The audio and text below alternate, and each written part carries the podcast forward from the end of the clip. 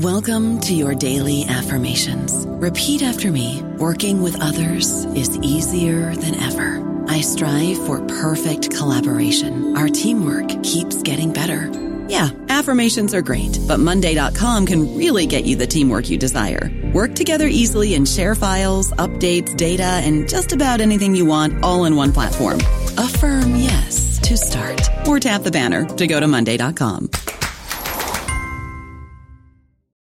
the Lucky Land slots, you can get lucky just about anywhere. This is your captain speaking. Uh, we've got clear runway and the weather's fine, but we're just going to circle up here a while and uh, get lucky. No, no, nothing like that. It's just these cash prizes add up quick. So I suggest you sit back, keep your tray table upright, and start getting lucky. Play for free at LuckyLandSlots.com. Are you feeling lucky? No purchase necessary. Void where prohibited by law. 18 plus terms and conditions apply. See website for details. Hello, everybody. This is Marshall Poe. I'm the editor of the New Books Network, and I'd like to tell you that we have a new and improved website. It has two new features that we think you'll love. One of them is a vastly improved search engine so that when you type in keywords, you'll get a bunch of episodes really quick. The other is the ability to create a listener account. And in that listener account, you can save episodes for later listening. So you can create a kind of listening list. We think these features are neat and we think you'll enjoy them. Please visit the site today. Hi, I'm Carla Nappi, and this is New Books in East Asian Studies. Welcome, and thanks very much for joining us today. I just finished talking with Carlos Rojas about his really inspiring and, and I think very fascinating new book, Homesickness Culture, Contagion, and National Transformation in Modern China. This came out in 2015 with Harvard University Press, and it's really, for me, a model of what interdisciplinary and transdisciplinary work can look like. So, among the many things that I really admire about this book are the ways that it creates conversations among fields and ideas that we might not otherwise think of as being in deep dialogue with one another. And these include the practice and histories of disease, of science, of health, of Chinese literature, of Chinese history, and of cinema. So, what the book does in a series of three major parts that each focus on a particular historical moment is it looks in detail at literary and cinematic products, so works of literature, works of film, in all kinds of different formats that are in some way taking on the relationship between self and other that manifests in some kind of concern about immunity, contagion, disease, alterity. And altogether, Carlos is bringing an idea of the meme, a cultural idea of the meme, and you'll hear us talking about that at the beginning of the book, to bear on reading and rereading these works in light of ideas of health, disease, medicine, immunity, and the like, in a way that really changes both how we understand these literary and cinematic products and also how we envision, think about, and think with the history of medicine and disease. So it's a really fascinating book. We had um, time to only barely scratch the surface of what is a very, very, very rich study. So I highly recommend getting your hands on a copy of the book and really reading through it, even if you don't think of yourself as being primarily interested in modern China, its history, literature, and film, because there's a lot here for readers who are interested in health, the environment, medicine, and healing. Um, that's really, really rich to think with. Thank you so much for listening, as ever, and I hope you enjoy the interview as much as I did. I'm here today to talk with Carlos Rojas about his new book, Homesickness. Welcome to New Books in East Asian Studies, Carlos, and thanks for making time to talk with me today. Thank you. So, Carlos, could you start us off, as is traditional for the channel, by just saying a little bit about how you came to work on Chinese literature? Um, yeah, my father, I guess, does literature. He's both an author and a literature pro- professor. And so in high school, I wanted to do something very different. And I did science, I did medicine. He was very excited by that. Um, but then in college, I started off doing combination of comp lit and cognitive science and gradually sort of moved away from cognitive science towards comp lit. Um, so following a kind of Lu Xun, trajectory of abandoning, abandoning medicine for literature, um, which made him sad, I think. Um, and then I guess in terms of comp lit, I initially did European literatures. Um, about halfway through college, I wanted to do something new. Uh, so I picked up Chinese and then that ended up becoming my, my main focus. So, the book that we're talking about today actually really nicely blends um, a lot of these fields that you've talked about medicine, science, in different respects, and also um, literature. So, can you talk a little bit about what brought you to this particular topic? This is a book that's subtitled Culture, Contagion, and National Transformation in Modern China. And what it does is it brings together discourses of, ideas of, histories of immunity, immunology, um, the virus, and other figures from sciences and medicine, and makes them speak to and puts them in dialogue with Chinese literature from the 20th century and the 19th century.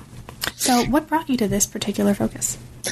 Um, several things. One is exactly I wanted to find a way of bringing my interest in literature and more broadly cultural studies back into dialogue with some of these um, uh, uh, more biological um, and scientific fields of inquiry that I had um, started off being interested in, in, in high school and college. And so that was one of my driving interests. Another thing is um, I open the preface with a little anecdote from a early 19th century novel that I've long been interested in and that I wrote about in college for my senior thesis. I have a, a, chapter of it on in my first book, and then I keep coming back to it. Um, and it's and it's the anecdote from which I borrow the title of the book, um, "Homesickness," which is actually kind of a, a play. It's a um, it's a it's an inversion and it's a it's a translation from the original Chinese term that is coined by the novel uh, Li Xiangbing, which doesn't mean um, homesickness in the sense of missing home, but rather homesickness in the sense of uh, the home generating a state of, of illness that drives one to move away from the, the space of the home itself. So illness as being a kind of a catalyst uh, for a, a, kind of a, outward movement or a dyna- dynamism. And this I found to be a very useful metaphor, a very useful um, concept that I wanted to use to kind of rethink how metaphors of illness or tropes of disease have been mobilized throughout the 20th century in China. So, this book that you've uh, referenced to that begins the preface is Li Ruzhen's uh, 1820 novel Flowers in the Mirror. At least that's, I'm going to refer to the English translations for listeners who may not um, be deeply familiar with Chinese over the course of our conversation. And as you mentioned, this raises this figure of homesickness in a way that's very different from um, what listeners might be familiar with. And here, homesickness becomes um, a potential site of transformation, right? A site of dynamism and not just something that signals weakness and infirmity. Now, this is one of many works that you open up for us over the course of the book. As we move through the chapters, we're going to talk about many of them. This is one of the great things about this book. It's very much, among many other things, um, it's very much a kind of collection of openings into some really fantastic works, some of which will be more familiar to listeners and readers, and some of which might be quite new for them. So the introduction also opens with a, another kind of work. This is a very different kind of work, and this is an anonymous poem that circulated through the Chinese internet in April 2008. This was a poem titled To the West What Do You Want Us to Do After All? A modest tribute to part of world history over the past 150 years. And this poem introduces two tropes that will be important to the framing of the rest of the book. One, on the one hand, a trope of the sick man of Asia, and we'll talk about that in a little while, and the trope of yellow peril. Now, this is part of a context that kind of takes us back to the late 19th century the late 19th century, um, and this is sort of a starting point um, in some ways of the book. This is a period where infection became a dominant metaphor in China. So, can you talk, um, maybe as a way of kind of laying the foundation for what's to come, can you talk a little bit about this? What about the late 19th century um, is causing infection to be so dominant in the discourse of China? Um, yeah, I, but first, let me go back to the internet poem because I'm glad you mentioned that. Um, the, uh, the, the preface and the introduction are kind of framed by these two texts that you just mentioned. One, um, the 1820 novel "Flowers in the Mirror," um, and then the other one, this very very contemporary um, internet poem that was released on the eve of the um, Beijing Olympics. Um, and then I try to use the, these two texts as a way of providing a frame for the chronological, but then also the conceptual span of the study as a whole one of the things that interested me about this internet poem um, was well, it's structured as a series of parallels um, between the ways that the West was talking about China at the during the late imperial and early Republican period, and the way that the West talks about China now. Um, and so each stanza uh, presents a, a, set of contrasts between this earlier period, uh, 100 years ago, and the contemporary period. And the, the premise is that in whereas a century ago the West was critical of China for its weakness, um, currently the West is critical of China for its strength. Um, and so it, set, it sets up these series of, of, of contrasts, right? That, that, that in the past, China was uh, uh, criticized for being the sick man of Asia um, and being the yellow peril. Now it's criticized for being the new global hegemon, um, the, new, the new global superpower. Um, and then the, the, the, the, tacit question that the, that the anonymous poet is asking is, well, you know, you can't win. What, what, what should we do, right? We, we um, um, but then that sort of got me to thinking about what work these metaphors of weakness, right? The sick man of Asia, the yellow peril, these these metaphors of China as weak that became popular in the late 19th, early 20th century. What work they were doing in this contemporary poem, um, and the way in which the poem was essentially taking that discourse of weakness and turning it around and using it as a rallying cry for a certain kind of nationalistic um, um, validation or self-validation.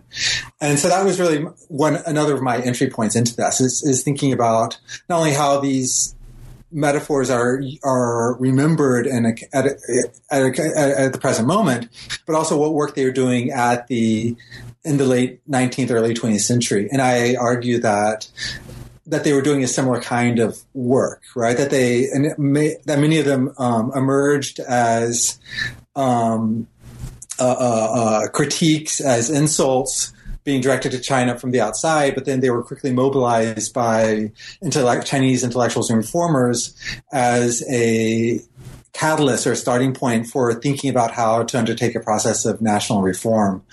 Um, uh, yeah, Mm-hmm. Now, one of the ways that you're doing this, and this is also um, set up right at the beginning of the book, is by looking at those kinds of work using the rubric of the meme, M E M E, um, for listeners who may not be familiar with this. And this is a notion that you introduce um, that comes from, among other places, uh, uh, Dawkins' The Selfish Gene. So, right. what kind of work is the meme doing for you here, and in what ways is that helping um, think through uh, how these transformations are happening?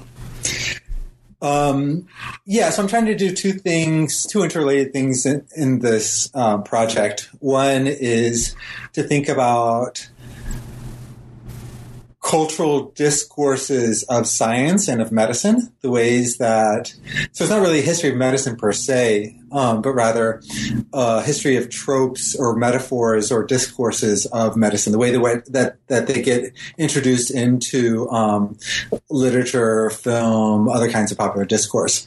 Um, but then I'm also sort of reciprocally trying to think about trying to think about how we can mobilize a certain body of scientific models um, to rethink how we understand cultural analysis, um, and then trying to bring these two approaches into into dialogue with one another.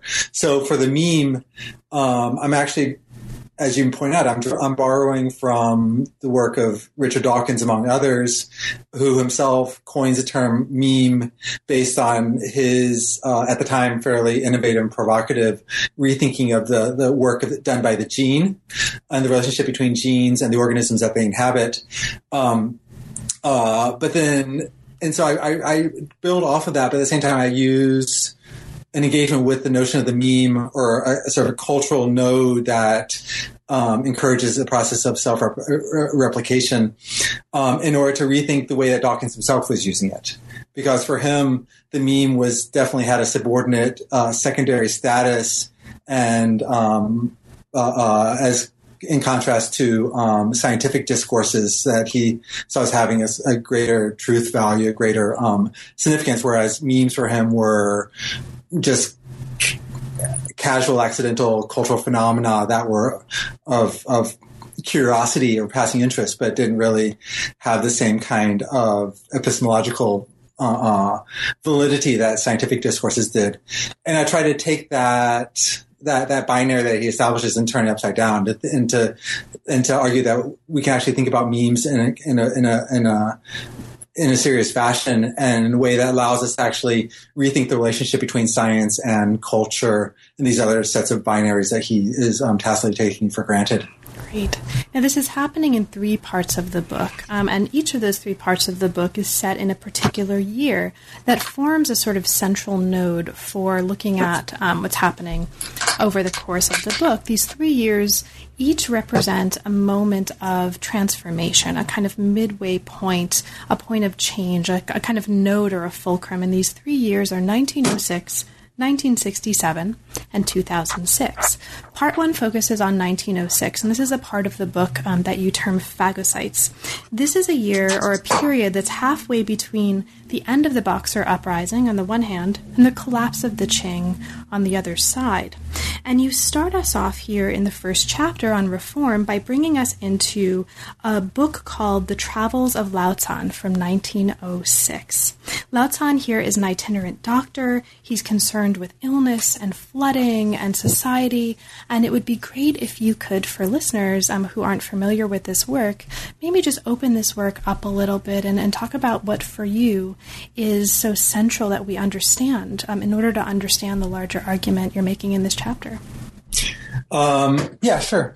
So, uh, going back to the issue of the years, um, I sort of borrow from uh, Chinese historian Ray Huang's uh, book um, on the Ming Dynasty, um, where he coins the phrase uh, "a year of no significance," and uh, that's kind of my starting point. I picked these three years um, um, they're not arbitrarily picked, but at the same time, I deliberately pick years that are not um, historical milestones um, in a conventional sense, right? So I stay away from years like 1911, 1918, 1949, 1966, et cetera, et cetera, and instead pick years that capture, as you just put it, a, a, a moment of historical transformation, but at the same time um, have a certain kind of arbitrariness to them.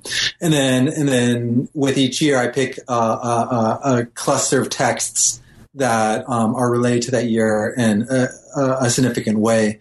Um, it's just a way of sort of narrowing the scope of the project, right? Um, the, the, the, kind of analysis that I develop could be applied to an infinite range of different texts, and just to to, to sort of keep it within bounds, I, I, I decided to focus on these three um, discrete and semi arbitrarily um, um, chosen years. Um, going back to the travels of Lao um, uh, one of the things that interests me is the explicit parallelism that the novel establishes between his work as an itinerant doctor, as you mentioned, and his work as a kind of a traveling uh, political advisor. Um, uh, uh so he's simultaneously healing bodies, but then he's also offering political advice, social advice, and um, uh, and and implicitly sort of healing uh, uh, political communities and, and political structures. And the novel is very explicit about that that parallel. Um, it opens with a um, a, very well known um, allegorical sequence in which he is asked to heal a um, an invalid um, who periodically uh, his uh, skin erupts in these these uh, boils or pustules. Um, and the invalid is very explicitly presented as a metaphor for China. The, his name um, is is a close homophone for the Yellow River in Chinese, and so there at the very beginning you have this this this parallelism or this equivalence between the act of healing the individual body and the act of healing the body politic, which in some ways is is the the defining kind of metaphor that that I, I look at throughout my throughout the book itself. Now, one of the things that's happening in this chapter, and there's a lot that's happening in this chapter, right? Um, and we'll talk a little bit about the way that it introduces, or a trope that it introduces here um, rivers and lakes, right? That comes up also at the end of the book, and so right. we'll, um, in a bit we'll we'll have a chance to talk about that. Um, but one of the things happening here is you're explicitly pointing us to this connection between history, which here is a kind of text, and what's happening here um, in this book. And because this connection between history and literature is so important um, in very different ways, but in many different ways throughout the book, can you talk a little bit about how that's playing out here, and specifically specifically, you talk about um, the particular approach to reform, right, which is the title of this chapter, that Lao Can is advocating that's very related to a particular reading of history and, and Chinese classical texts um, as a feature of that history. Um, yeah, absolutely. So you're actually asking two separate but interrelated questions. Uh, one, the trope of the rivers and lakes, or jianghu in, in Chinese, is uh, uh, it, it's it's a sort of a long-standing uh, trope that has been used in a variety of different contexts. Uh, um, in the 20th century is probably best known for its use in uh, a set of uh, wuxia novels and films or knight errant uh, novels and films. Uh, and it's used to represent a space at the margins of uh, society. Um, and I um, identify this as a space of um, potential political uh, uh, restructuring and transformation. Right? It's it's um, at the margins of political uh, uh authority that. If the community or if the political uh, structure itself is troubled, uh, corrupt, diseased, sick, um, this is a space where new possibilities can be um, explored and imagined within uh, uh, an arena of relative freedom. So that, as, as you point out, is one of the um, uh, uh, central I guess conceptual nodes that runs through the, the, the the book as a whole, and that I very explicitly return to at the very end to make a comment about the the broader uh, environmental implications of the the set of arguments that I that I try to develop in the the, the main body of the book. Um, the second part of your question was the use of history. And one of the things that runs through this particular novel, The Travels of Lao Can, is Lao Can's um, uh, uh, frequent attempts, whenever he's confronted with a socio-political problem, to find a solution by delving back into um, early Chinese history. Right? This this this idea that from history you can find the solution to the present. Um, and then I, I discuss at the end of the chapter the the, the um, coincidence that uh, the author of the novel, uh, Liu, also played a pivotal role in the rediscovery and the interpretation, the popularization of oracle bone inscriptions um, that were discovered at the very end of the 19th century and were basically popularized at the early 20th century, and that represent precisely this this element of an uncanny return to the of China's earliest um, sort of historical traces or historical texts, and then the way in which they can play a pivotal role in encouraging the the, the, the, the present to reassess its understanding of China itself and its relationship to its own past.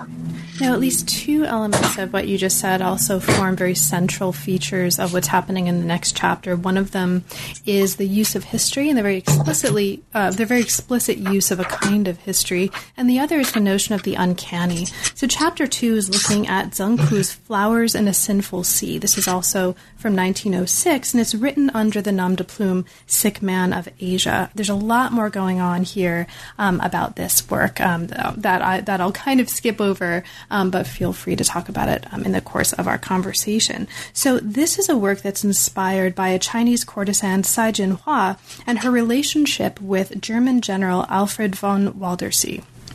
Now she reportedly, and this is an apocryphal story, probably as you as you are very explicit about in this chapter, she reportedly used that relationship to convince Waldersee to order his troops to stop sacking Beijing at the end of the Boxer Rebellion, um, and this actually becomes a trope or a theme in this work.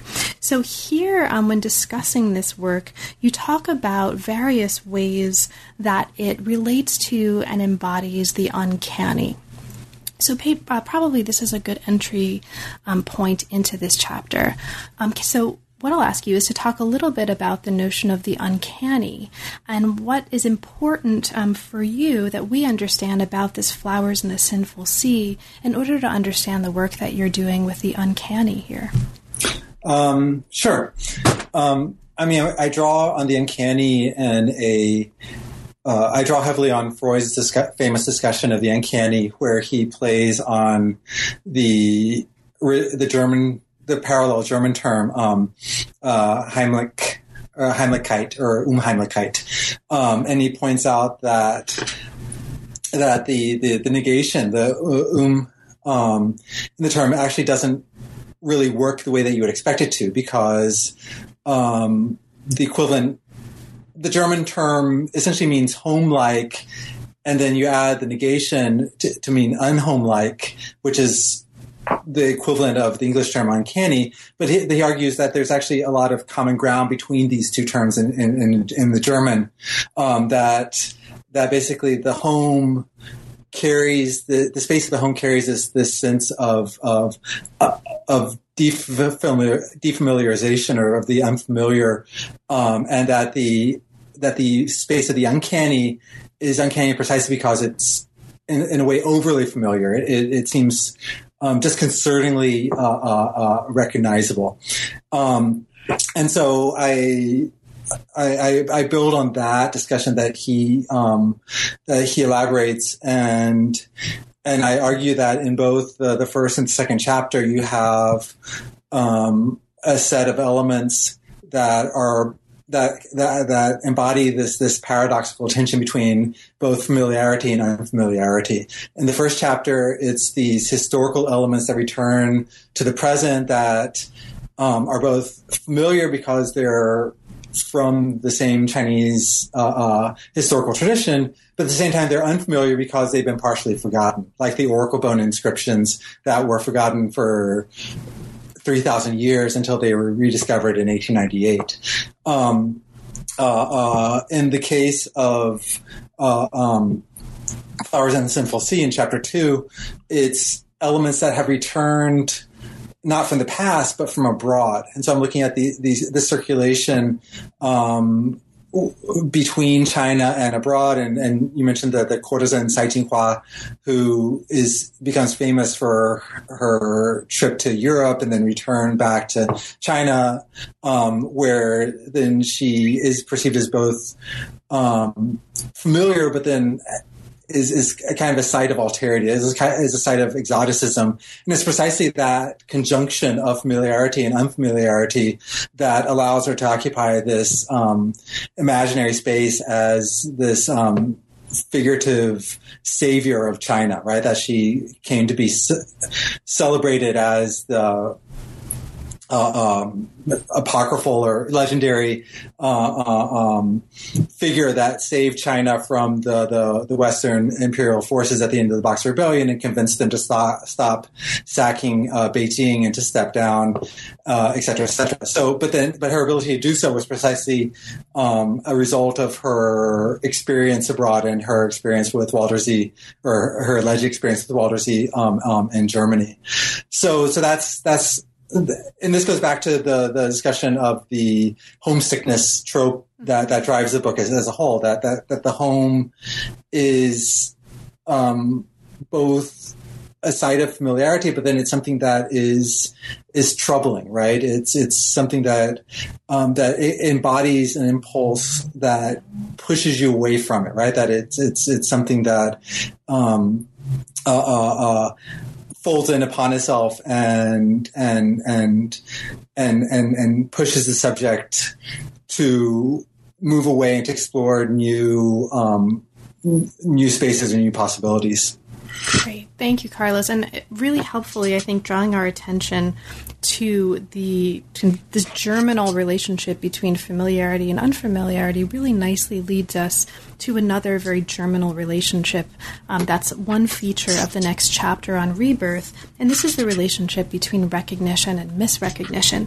So, chapter three begins with Lu Xun's famous account of his decision in 1906, again, um, in this year of no significance, right, which actually turns out to be very significant, to discontinue his medical studies and instead pursue a career devoted to political reform and cultural reform as a result of a very uh, powerful classroom experience. And this is a moment in an event that's been written about quite extensively, but what you're doing, among other things, in this chapter is really turning around how we understand the significance of this event. So, this is very much a new way of reading Lu Xun and also specifically reading um, some of the works of Lu Xun.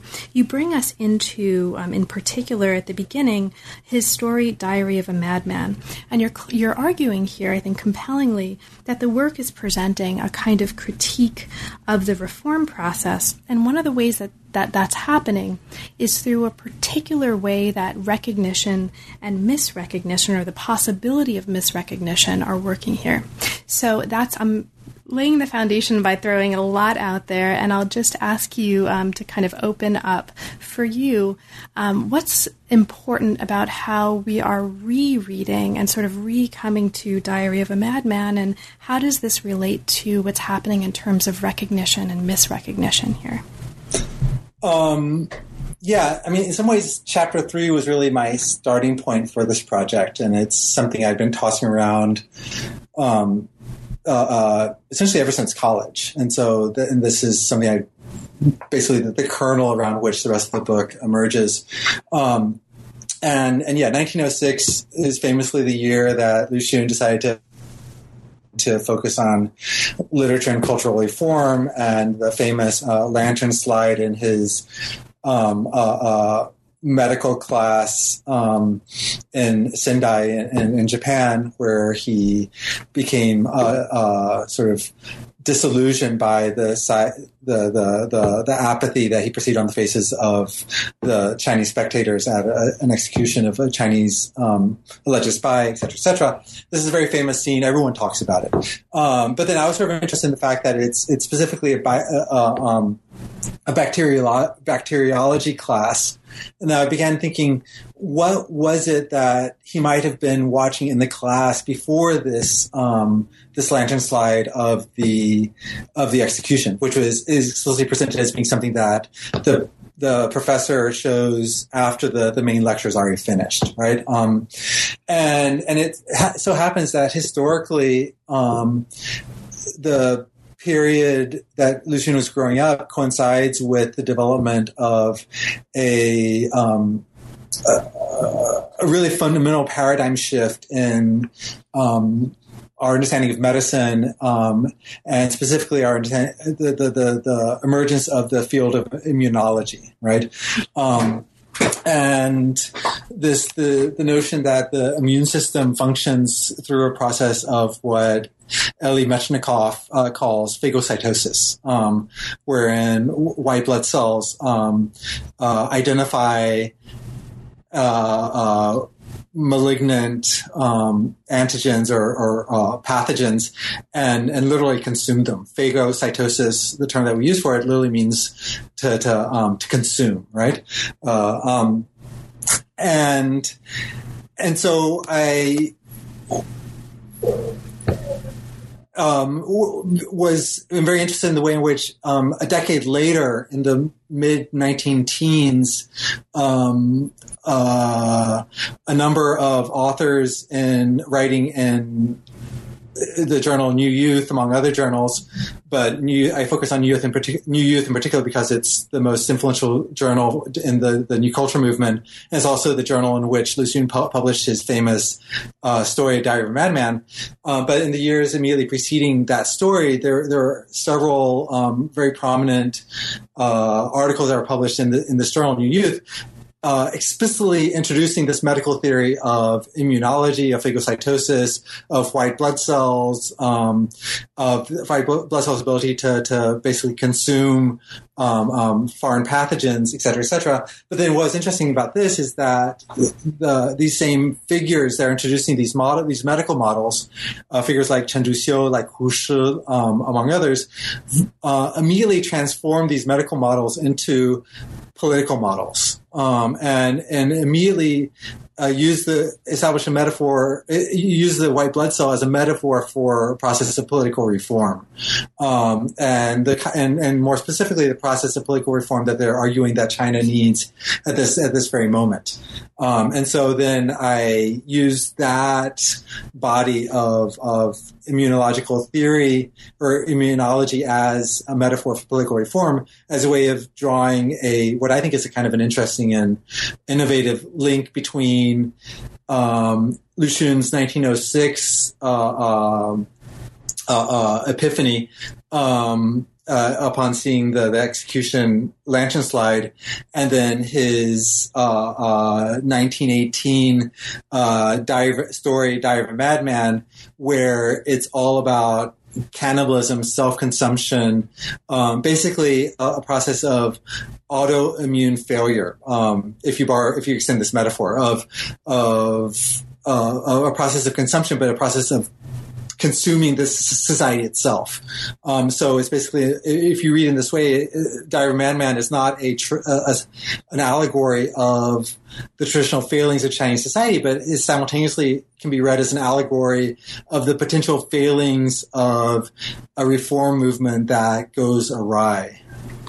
Thank you, Carlos. That's really um, a fantastic description of what's going on in the chapter.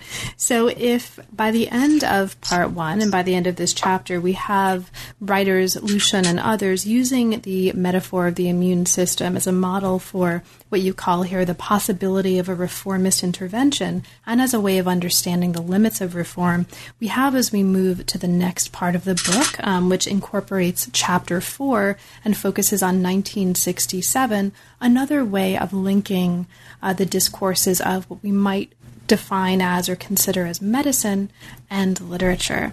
This um, 1967 year represents, among other things, another kind of halfway transition point. This is a point that's halfway between the launch of the Great Leap Forward campaign by Mao um, in 1958 and then the launch of Deng Xiaoping's Reform and Opening Up campaign in 1978. So you bring us into the historical context, Mao swimming in the Yangtze River to signal a kind of beginning of the Cultural Revolution before bringing us into chapter four 4, which is on and entitled Revolution. Chapter 4, among other things, focuses on the film Dragon Gate Inn. Um, this is King Hu's martial arts classic. Now, in an early scene in this film, um, and there's a lot going on in this film, it sounds like a fascinating film, the protagonist realizes that an innkeeper has tried to poison him. And this leads us into a much larger and encompassing discussion of poison, but in particular, the concept of du as it's motivating what's happening in this film and how we can perhaps read this film to understand something larger. So, can you talk about that for us, this concept of du, and what's going on in this film. Um, so how how do they speak to one another, and what are the broader implications of that for you? Yeah, sure. Um, first, let me take a step back. So, I, I picked the year 1967, as you say, because it's halfway between the, the Great Leap Forward, uh, which was a notorious failure. Um, resulted in uh a, a multi-year famine that by many calculations, uh, uh, led to the starvation of tens of millions of Chinese. Um, but it was initially um, intended to spark a process of rapid economic development, right? Um, and then on the other side, uh, uh you know, precisely um, ten years later or eleven years later. Um, uh, uh, after 1967, well, you have the Great Leap Forward, then you have a, a decade um, to 1967, which was the middle of the Cultural Revolution, or the beginning of the Cultural Revolution, and then another decade later, you have the end of the Cultural Revolution. Um, uh, you have uh, the death of Mao. You have Deng Xiaoping rising to power, and the beginning of the Reform and Opening Up movement in 1978, uh, which is in some ways a mirror image of the Great Leap Forward. Is also intended to spark a process of rapid economic development, but um, in some ways did everything that the Great Leap Forward failed to do. Um, and so I'm, I'm sort of interested in that kind of that that that historical trajectory of two attempts to um, accomplish a process of of of of revolutionary reform and the way that one ends up being effectively cannibalistic and self-destructive and the other ends up having really um, um, far-ranging uh, uh, transformative implications. Um, so, and then um, in terms of the going back to your question about Du, um, uh, he the, the the film in the in the scene that you, you were just describing, where uh, uh, the protagonist realizes that he's being po- poisoned, um, uh, uh, he calls the poison uh, du and then du yao.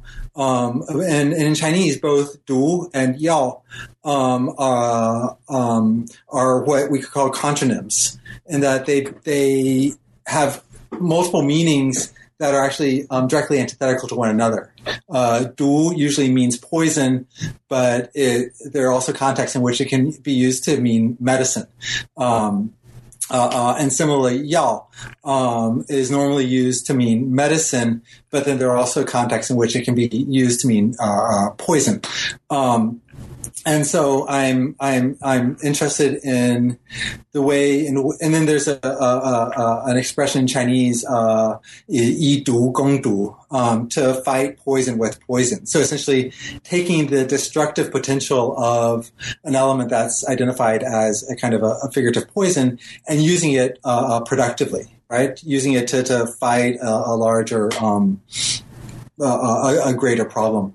And so I basically use the the this scene in the film as a way of sort of thinking about revolution itself as a kind of um, figurative um, um, uh, uh, uh, uh du, and that it has both uh, uh, positive, productive, transformative potential, but then it can also be have highly destructive potential, uh, potentiality as well. The the way that we have the mirror image of the Great Leap Forward and the the ravages that resulted from it, and then its mirror image 20 years later of the Reform and Opening Up movement, which attempted to um, accomplish, in, in, a sense, a very similar uh, set of objectives and did so um, um, productively. And I argue that that the, that the notion of revolution, or what Mao coins during this this, this very same period uh, in the late in the mid 1960s, the notion of continuous revolution um, embodies that that that structural tension of of of, of medicine and poison of, of panacea and of, of, of destructiveness. And of course, the notion um, that probably comes to mind for listeners who are familiar with the um, with Derrida's work, Plato's Pharmacy, right? Is this notion of the pharmakon, and well, among other things, this chapter, which constitutes this part of the book, part two, also explores the ways that Du and the notion of the pharmakon are related, and locates this relationship specifically in the figure of the knight errant. Um, that is a figure in this movie, and it's a figure that we can understand beyond as well. And all of these are bound up, as you just mentioned, um, in a way to think about and talk about and understand revolution. So, as we, sorry, did you want to? No, yeah, I mean that, um, and that, and that goes back to the question that you raised earlier, a point that you raised earlier, that the knight errant um, occupies traditionally occupies the space of the, the rivers and lakes, the Jianghu. Um, and, and then I argue that there's an interest that traditionally the knight errant is, is imagined as a positive figure that's able to um, push back against um, official corruption or uh, abuse of power and, and stands for an ideal of, of, of righteousness and loyalty. But then I juxtapose that figure of the knight errant as it's developed in this particular uh, film, which is a, a, a uh, wuxia film, but with the Cultural Revolution that was unfolding in China during precisely this this this this very same historical moment, where the Red Guards, uh, in a way, can I argue could be seen as a parallel of this knight errant figure, as um, sort of independent um, uh, agents that are driven by a sense of political righteousness, but then they end up having um, uh, uh by many people's view, um, extremely destructive uh, uh, uh, consequences um, to the point that uh, Mao ended up needing to to call off the or, or to bring them back within within only a couple of years. Right. And this idea of rivers and lakes as well is really interesting in this context. I'll just sort of mention this um, before we move to the third part of the book, in part because um, and, and this is one of the things I really love about the book is that so many threads are interwoven, and, and you see just this fabric being produced by this interweaving of concepts we might not otherwise put together. And this happens throughout the book. But here, the movie that you're talking about, at least for most of the chapter, is ostensibly set in the Ming. Um, for those of us who work on medicine um, in the Ming, rivers and lakes is also a trope that comes up when talking about doctors, and especially wandering doctors in the Ming. So there's all kinds of really interesting ways um, that the different elements of what's happening in this chapter and beyond speak to each other. So, as we move to the third part of the book, this is the final major section of the book, um, we move to 2006 and we move to a part of the book subtitled Phantasms. 2006 also represents, um, as the other two years did, both a year of no significance and also a year of profound significance when you contextualize it here. This was a kind of halfway point between China's entry into the WTO in 2001 and the announcement in 2011 that it had overtaken Japan Japan as the world's second largest economy. Now, in many ways, this part of the book is very deeply connected between, or very deeply concerned with the connection between the individual and the larger environment that they're part of. And specifically, a lot of the works we're going to look at um, in the time that we have remaining are very deeply concerned with environmental pollution on some level and in some way. Now, Chapter 5, um, which is subtitled Information, looks closely at SARS, and it does this by bringing us into a very, very interesting novel that began as an internet novel before being published in print, and which looks at the spread of the SARS virus and also the spread of information about it. So, can you um, open up Hu Fayun's novel for us a little bit? What for you is most important for us to understand about Ruyan at SARS.com and the larger arguments you're making in this chapter? Um, yeah, I mean, I'm very interested in the way in which the novel is not only about a process of contagion, um, and that is the the um, the spread of the, the SARS virus um, in China, but then it's also about a process of um, cultural contagion or the circulation of information. Um, and the novel was, um, uh, uh, he began writing it in 2003. Um, uh, um, so the, the year of the, the SARS epidemic, um, and uh, and this was a, a, period in which the the Chinese government and also to a certain extent both the Hong Kong and the Taiwan government as well uh, were trying to suppress um, the circulation of information about the, about the epidemic in the interest of public safety. Um, uh, but then uh, in China, information was still getting out um, and was circulating primarily over the internet. And so this is a novel that was itself initially published over the internet, was then banned, it was then republished. Um, Uh, um, and so it has, it, it, basically came to life as an internet text before it was um, published in book form.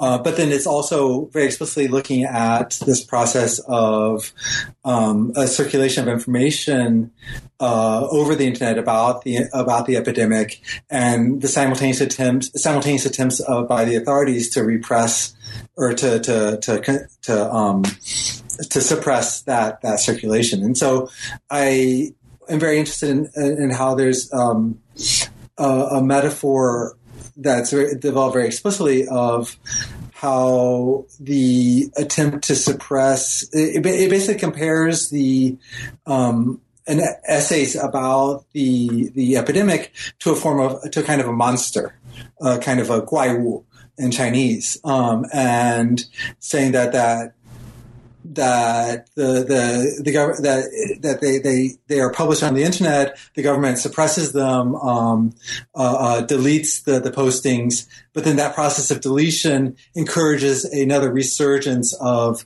of new postings to take its place. And so it's basically taking this this figure that we see as um, productive, right? The circulation of information about an epidemic for the purposes of enlightening the public, and using a, a metaphor of monstrosity or even disease um, to describe its cultural logic.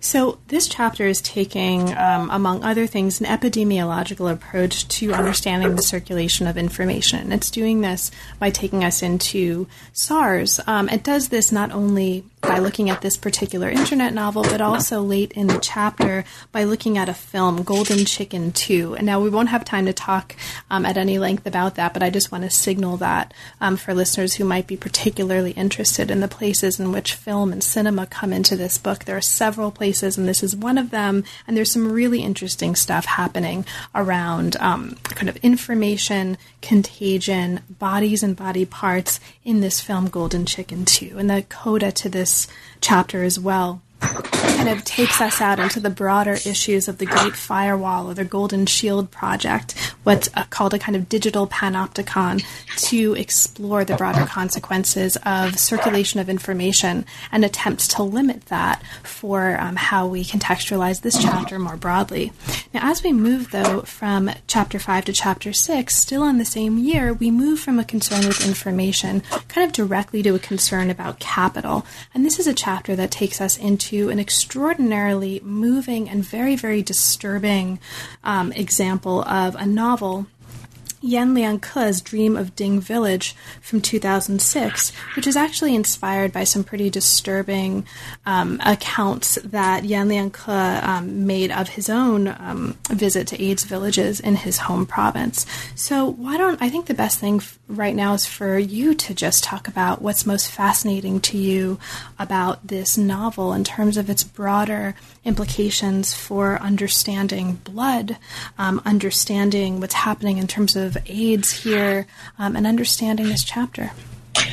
Um, yeah, this is uh, a novel that I'm very, very interested in. And I also mentioned in passing that um, I, was so interested in the novel that I've actually become a translator of several of Yan Lianke's novels. Um, so I didn't translate this particular novel, but I translated um, two of his subsequent um, his two his following two English language novels, and I'm now working on a third and a fourth.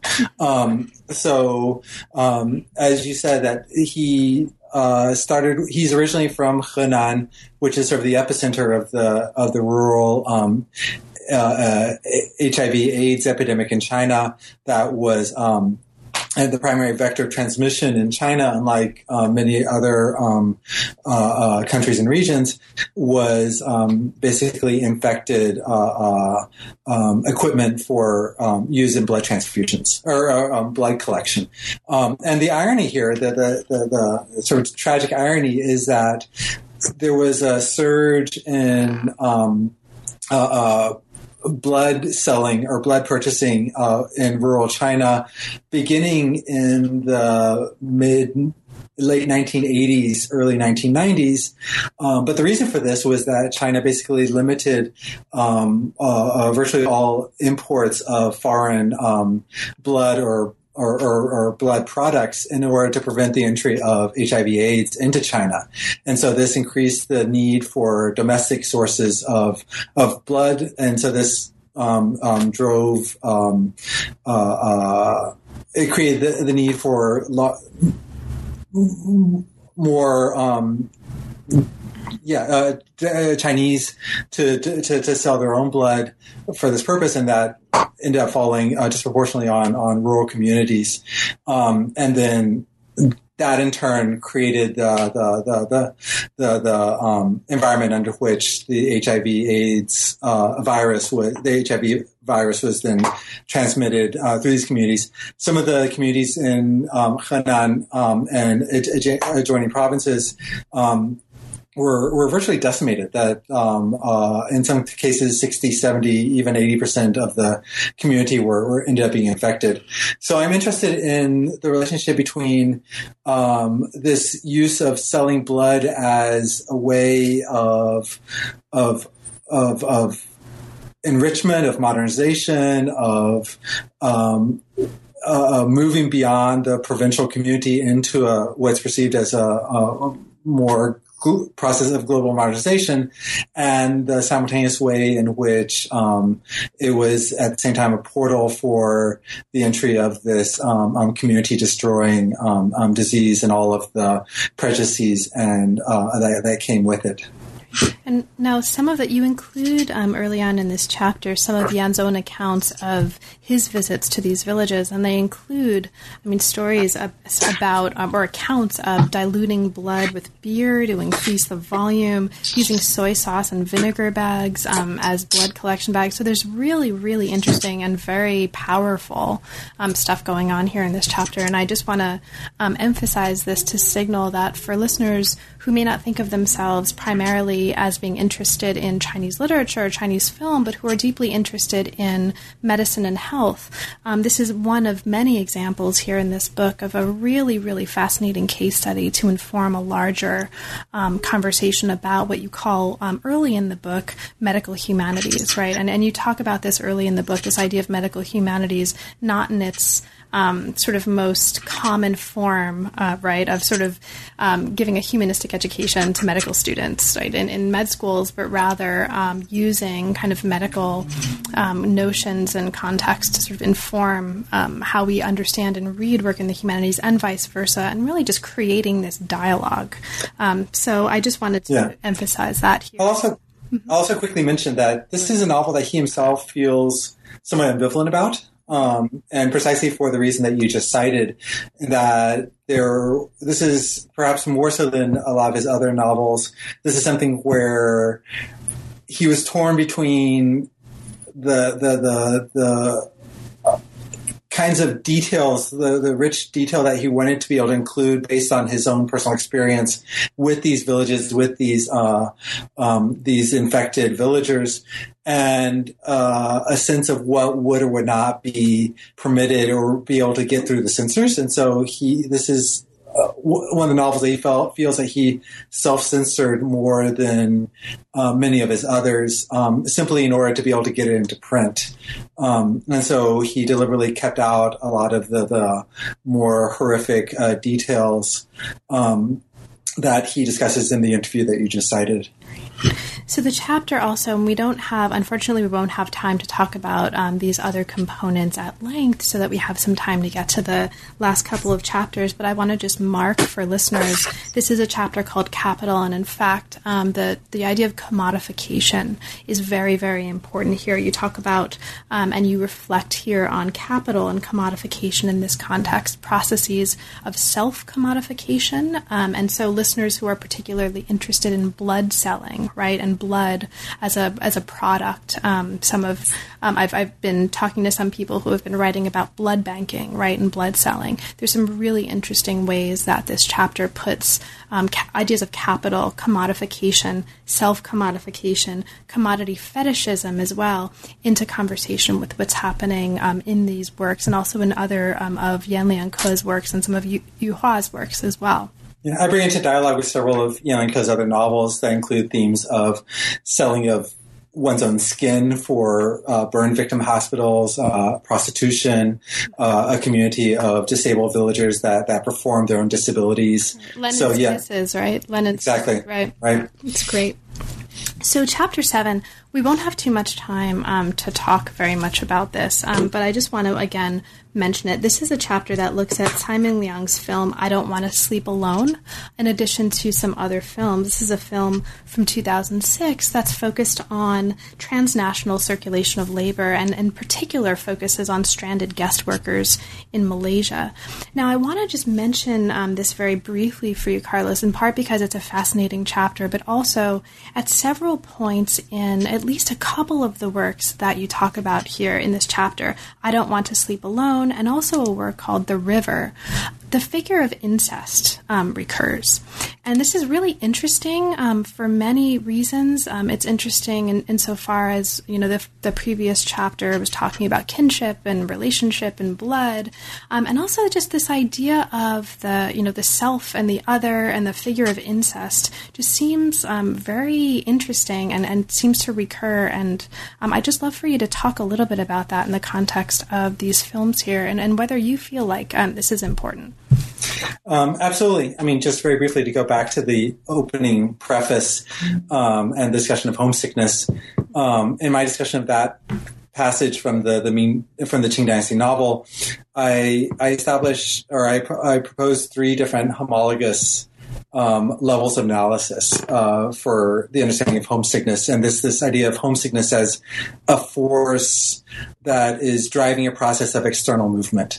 Um, one is at the level of the body. Um, one is at the level of the nation, uh, a process of exile. At the level of the body, a process of of of of rejecting uh, internal pathogens or um, um, infectious elements, and then the other, and then the third level of analysis um, is is at the level of the family, and I um, talk about a uh, process of what anthropologists might call exogamic imperative, right? That we have an incest prohibition driving a process of external movement between different clans, families, communities, et cetera, et cetera.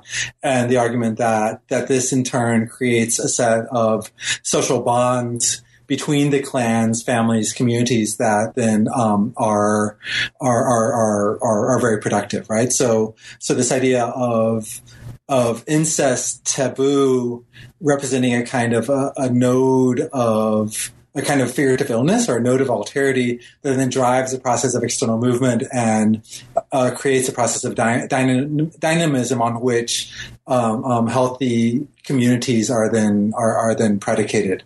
So um, so the, yeah, the, we haven't really talked about it uh, for now, but really um, themes of incest run throughout all the chapters in the, or virtually all the chapters in the book, and I see them as being structurally parallel to what I'm trying to say about the role of illness with respect to the body and the role of a kind of a metaphorical illness with respect to uh, uh, uh, society and, and, and, political communities.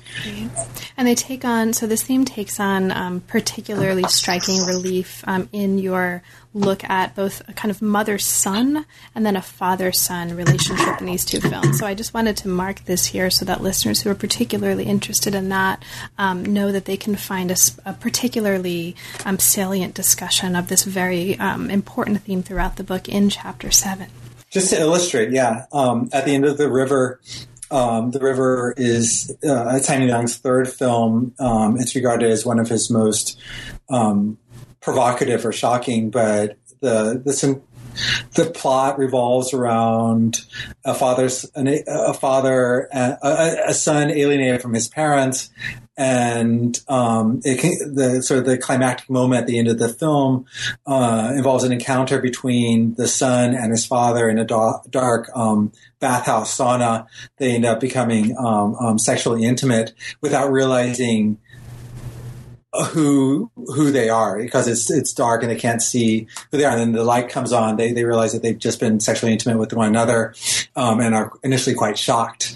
Um, uh, but then uh, Tsai Ming-liang, both in, at the end of the film and then Tsai Ming-liang's own discussions of the film, uh, he sees this as a moment of of, of liberation of, or of transformation, right? That it, it marks a moment of of paradoxical intimacy that the father and son have been searching for throughout the film, um, and that the, the director himself um, says that he was unexpected by that turn of the, the way in which that sequence developed, but then looking back at it as an outsider, he he also feels in, in a way sort of strangely liberated by it and, and, and energized by it. So so sort of finding in that trope of incest, not kind of a, a node of of of uh, unacceptable mm-hmm. sort of transgression, but rather as uh, a side of something productive. Mm-hmm. That's right. So, as we come to the last body chapter of the work, we're going to do something that should be probably illegal, spending so little time on a chapter in a work that we easily could talk about for another hour. But here we are. Um, and, okay. and, so let's do it. So this is a chapter called Membranes that focuses, among other works, on Yu Hua's novel Brothers. This is also um, something that is dated to 2006. Now, specifically, this is a work that foregrounds, and, and you really bring this out in this chapter, the importance of a particular membrane, um, and this is the membrane of the hymen. And you talk about the ways that the hymen is symbolic here um, in terms of representing, as you put it, the limits of contemporary political communities. There's a national hymen Olympic competition. There's all kinds of ways that this is hymen a palooza here um, in this chapter. So could you maybe, as a you know, briefly, but it, it's important, I think, that we talk about this. Talk about the hymen here and, and sort of membranes and how is this working in this book to make a larger argument um, in, in, the service of what you're doing here in this chapter? Um, yeah, no, uh, the hymen is presented as very explicitly a, a kind of both a corporeal membrane uh, but then within this sort of this parodic, farcical um, um, sequence that you just alluded to, is also simultaneously and very explicitly presented as a kind of a metaphor for um, national purity, right? Um, the hymen is compared to the Great Wall. It's compared to this kind of bulwark um, affirming a, kind of a contemporary Chinese collective identity. Um, but then it's simultaneous. But then what's interesting for me here is both at the corporeal level, but then also at the at the at the national level. It, it's it's a membrane that derives its symbolic significance precisely from the possibility of its its its its its its potential rupture, right? Mm-hmm. That um, that the reason that that the hymen has come to uh, assume the the, the the, the symbolic significance that it has in our and many other cultures is precisely because it's a membrane that is you know, in, in, in, in many circumstances, uh, all or, or, under all circumstances, it always has the possibility of of of, of being uh, uh, being ruptured, being broken, what have you. Um, and so it's not really a symbol of of a, a, a boundary, but rather of a potential sort of um, um, point of interconnection between inside and outside, between self and other. Thank you so much, Carlos. And um, so this brings us to the end of the body chapters, but at the very end of the book, we come back to a place that we started. And so to kind of bring us all together and, and at this point of conclusion, let's go back to Jianghu. Let's go back to rivers and lakes.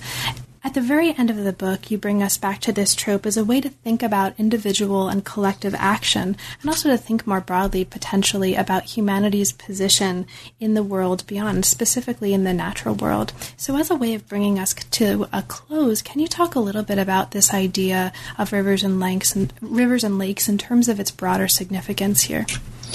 Um, yeah, no. At the end of the book, I, I, go back to the Richard Dawkins discussion that I introduced at the introduction, introduction, and I don't really discuss in in those terms in the main body of the book.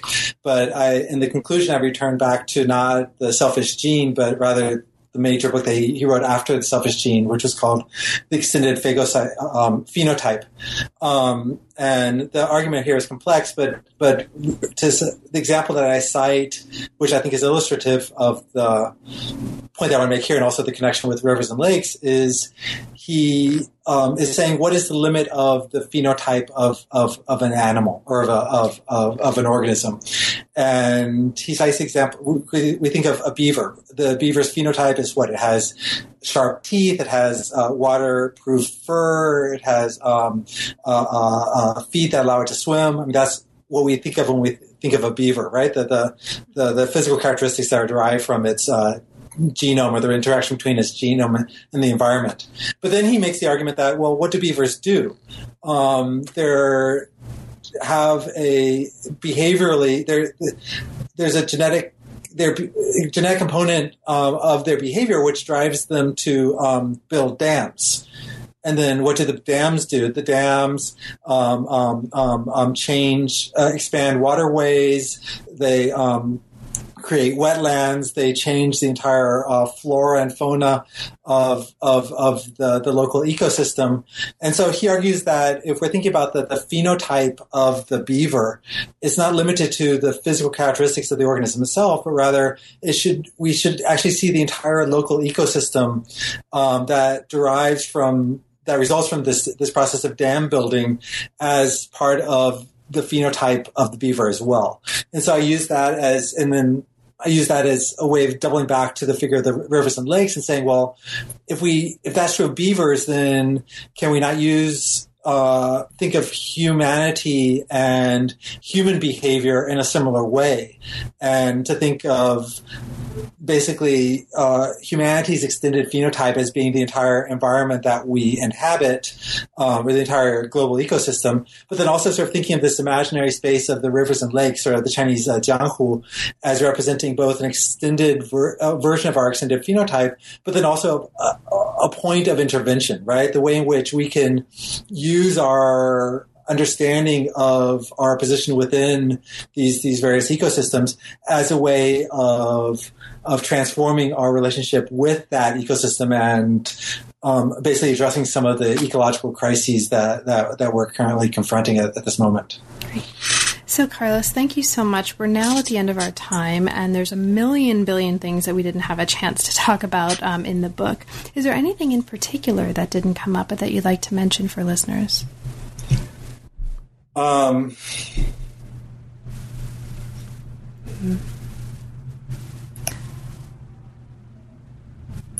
I like several things I wanted to mention at the beginning, but now I can't. I don't even remember what they are. I feel that. Oh, that's okay. There's some. Yeah, I don't even know where to begin. So uh, I would okay. say. No, Okay, and and um, I'll just mention that there's a ton. Like, interviews can't be um, comprehensive or, or replacements sure. for the book, so there's a lot of individual works, a lot of aspects of the argument um, that readers or listeners will find when they become readers and pick up their copy of the book. Excellent. So, Carlos, um, now that the book is out, and congratulations on the book, what's next for you? What are you currently being inspired by? Um, I my I'm currently working on two books. One is on um, a Hong Kong director, uh, Fruit Chan. Um, he's someone who's been like uh, uh, Tsai Liang. He's been directing films for almost precisely 25 years now. He's still continuing to direct films. He's someone I've been interested in for a long time, but I've always had trouble writing about. Um, and I was offered a contract to do a kind of a um, um uh, an over a book length study of his films to date, and so I sort of jumped at that opportunity. Um, and so that's one thing. And then the second, uh, which would be sort of along the line, more closer to the the kind of project that homesickness is, is a project that is looking at issues of time and temporality, um, and the ways in which time and temporality uh, uh,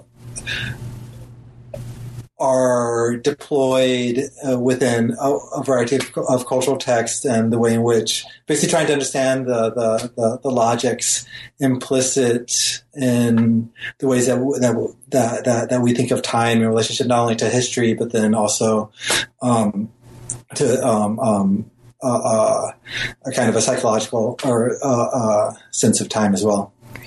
Well, best of luck on both of those projects. I'm happy writing, and, and thank you so much for making the time to talk with me today. It's really been a pleasure. Great. Thank you, Carla.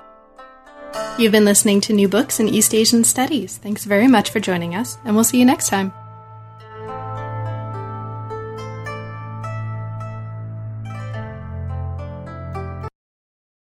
With lucky landslots, you can get lucky just about anywhere. Dearly beloved, we are gathered here today to. Has anyone seen the bride and groom? Sorry, sorry, we're here. We were getting lucky in the limo and we lost track of time. No, Lucky Land Casino, with cash prizes that add up quicker than a guest registry. In that case, I pronounce you lucky. Play for free at LuckyLandSlots.com. Daily bonuses are waiting. No purchase necessary. Void where prohibited by law. 18 plus. Terms and conditions apply. See website for details.